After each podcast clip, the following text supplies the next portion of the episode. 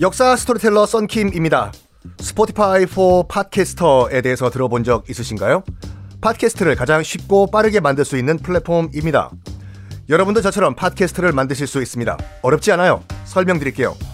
Spotify for Podcasters에서는 핸드폰이나 컴퓨터로 바로 팟캐스트를 녹음할 수 있는 제작 툴을 제공합니다. 배경음악, 전환 효과음, 그리고 자동으로 음질을 향상시키는 기능 등등 한 곳에서 녹음부터 편집까지 팟캐스트를 빠르고 쉽게 만들 수 있습니다. 이렇게 만든 여러분의 팟캐스트는 Spotify for Podcasters를 통해서 애플 팟캐스트, 구글 팟캐스트 등 여러 다른 플랫폼에도 한 번에 배포하고 한 곳에서 관리할 수가 있습니다. 여러분이 팟캐스트를 만들기 위해 필요한 모든 것들을 한 곳에서 모두 무료로 제공합니다. Spotify for Podcasters 앱을 다운로드 받고 지금 바로 시작해 보세요. 네, 여러분 안녕하십니까. 역사 스토리텔러 썬킴 인사드리겠습니다. 왜 그랬을까?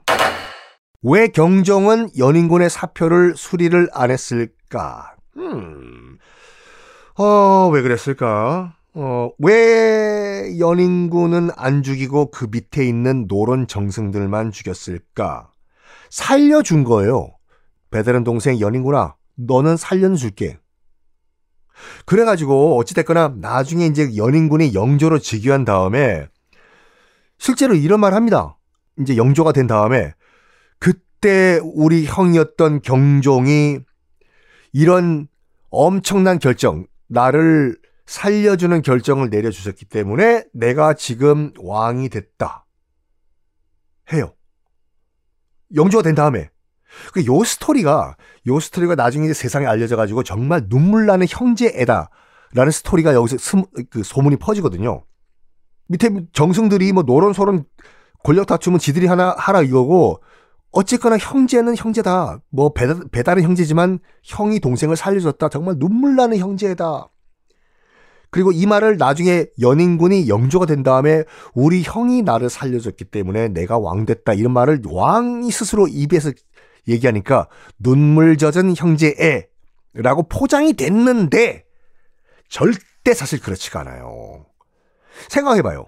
권력은요, 아버지, 아들, 부자 간에도 나누, 못 나눠요. 뭐, 우리 조선편 거의 초, 초기 했던 것처럼, 어우, 태, 태조 이성계랑 그, 킬방원, 아들내미 다섯 번째 아들 이방원이랑 치고받고 권력 싸움을 하는 거 봐, 보세요. 야 형제 간엔 더, 더 죽이죠. 이방원, 킬방원.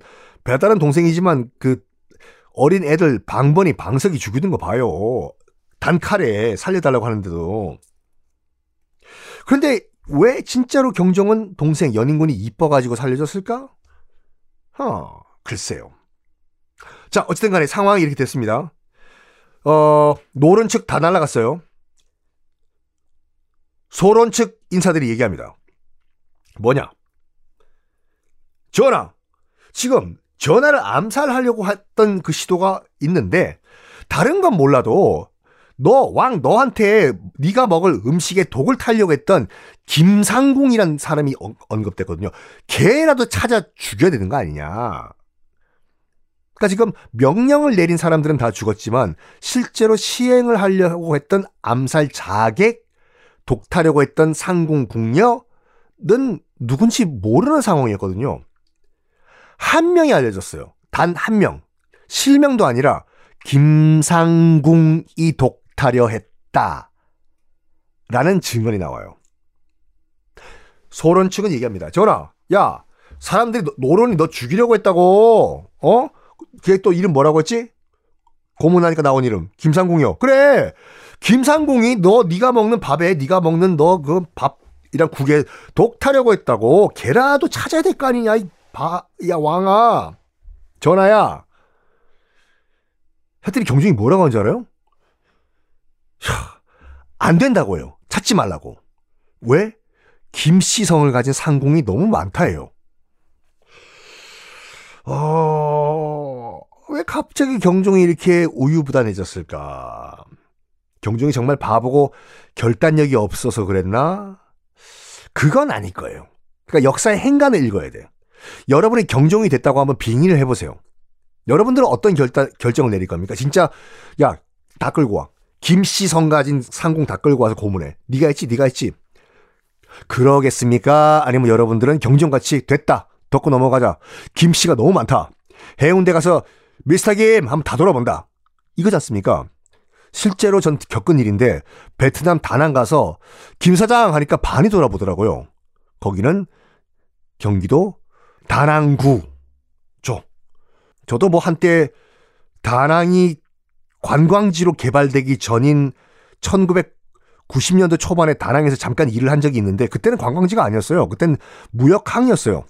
그 제가 다낭에 있을 때만 하더라도 여기가 관광지가 될 거라고는 꿈도 못 꿨거든요.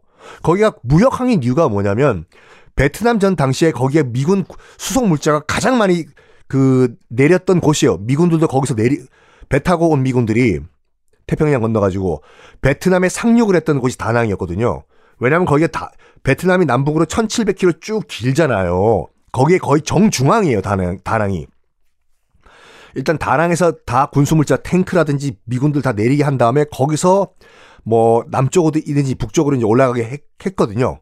그래서 제가 이제 근무했던 90년대 초반만 하더라도 그 흔적이 남아 있어가지고 뭐 무역항이었는데 그게 나중에 관광지로 개발되더라고요. 맞습니다. 다낭이 다낭 뭐 호이안 낮장 뭐 이런데 관광지로 개발된 지 얼마 안 돼요.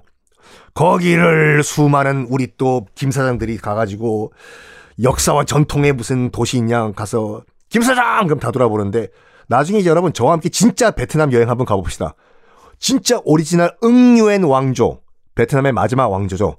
진짜 그 무슨 투어 패키지 상품이 아니라 관광지가 아니라 베트남의 마지막 왕조 응우옌 왕조의 그런 또 그 역사 코스가 있거든요. 저와 함께 한번 출발해 보시겠습니다. 다시 돌아와서 그렇다고 해서 다낭 가시, 가지 말라고 하시는 게 아니라 가서 쌀국수 드시고 오세요.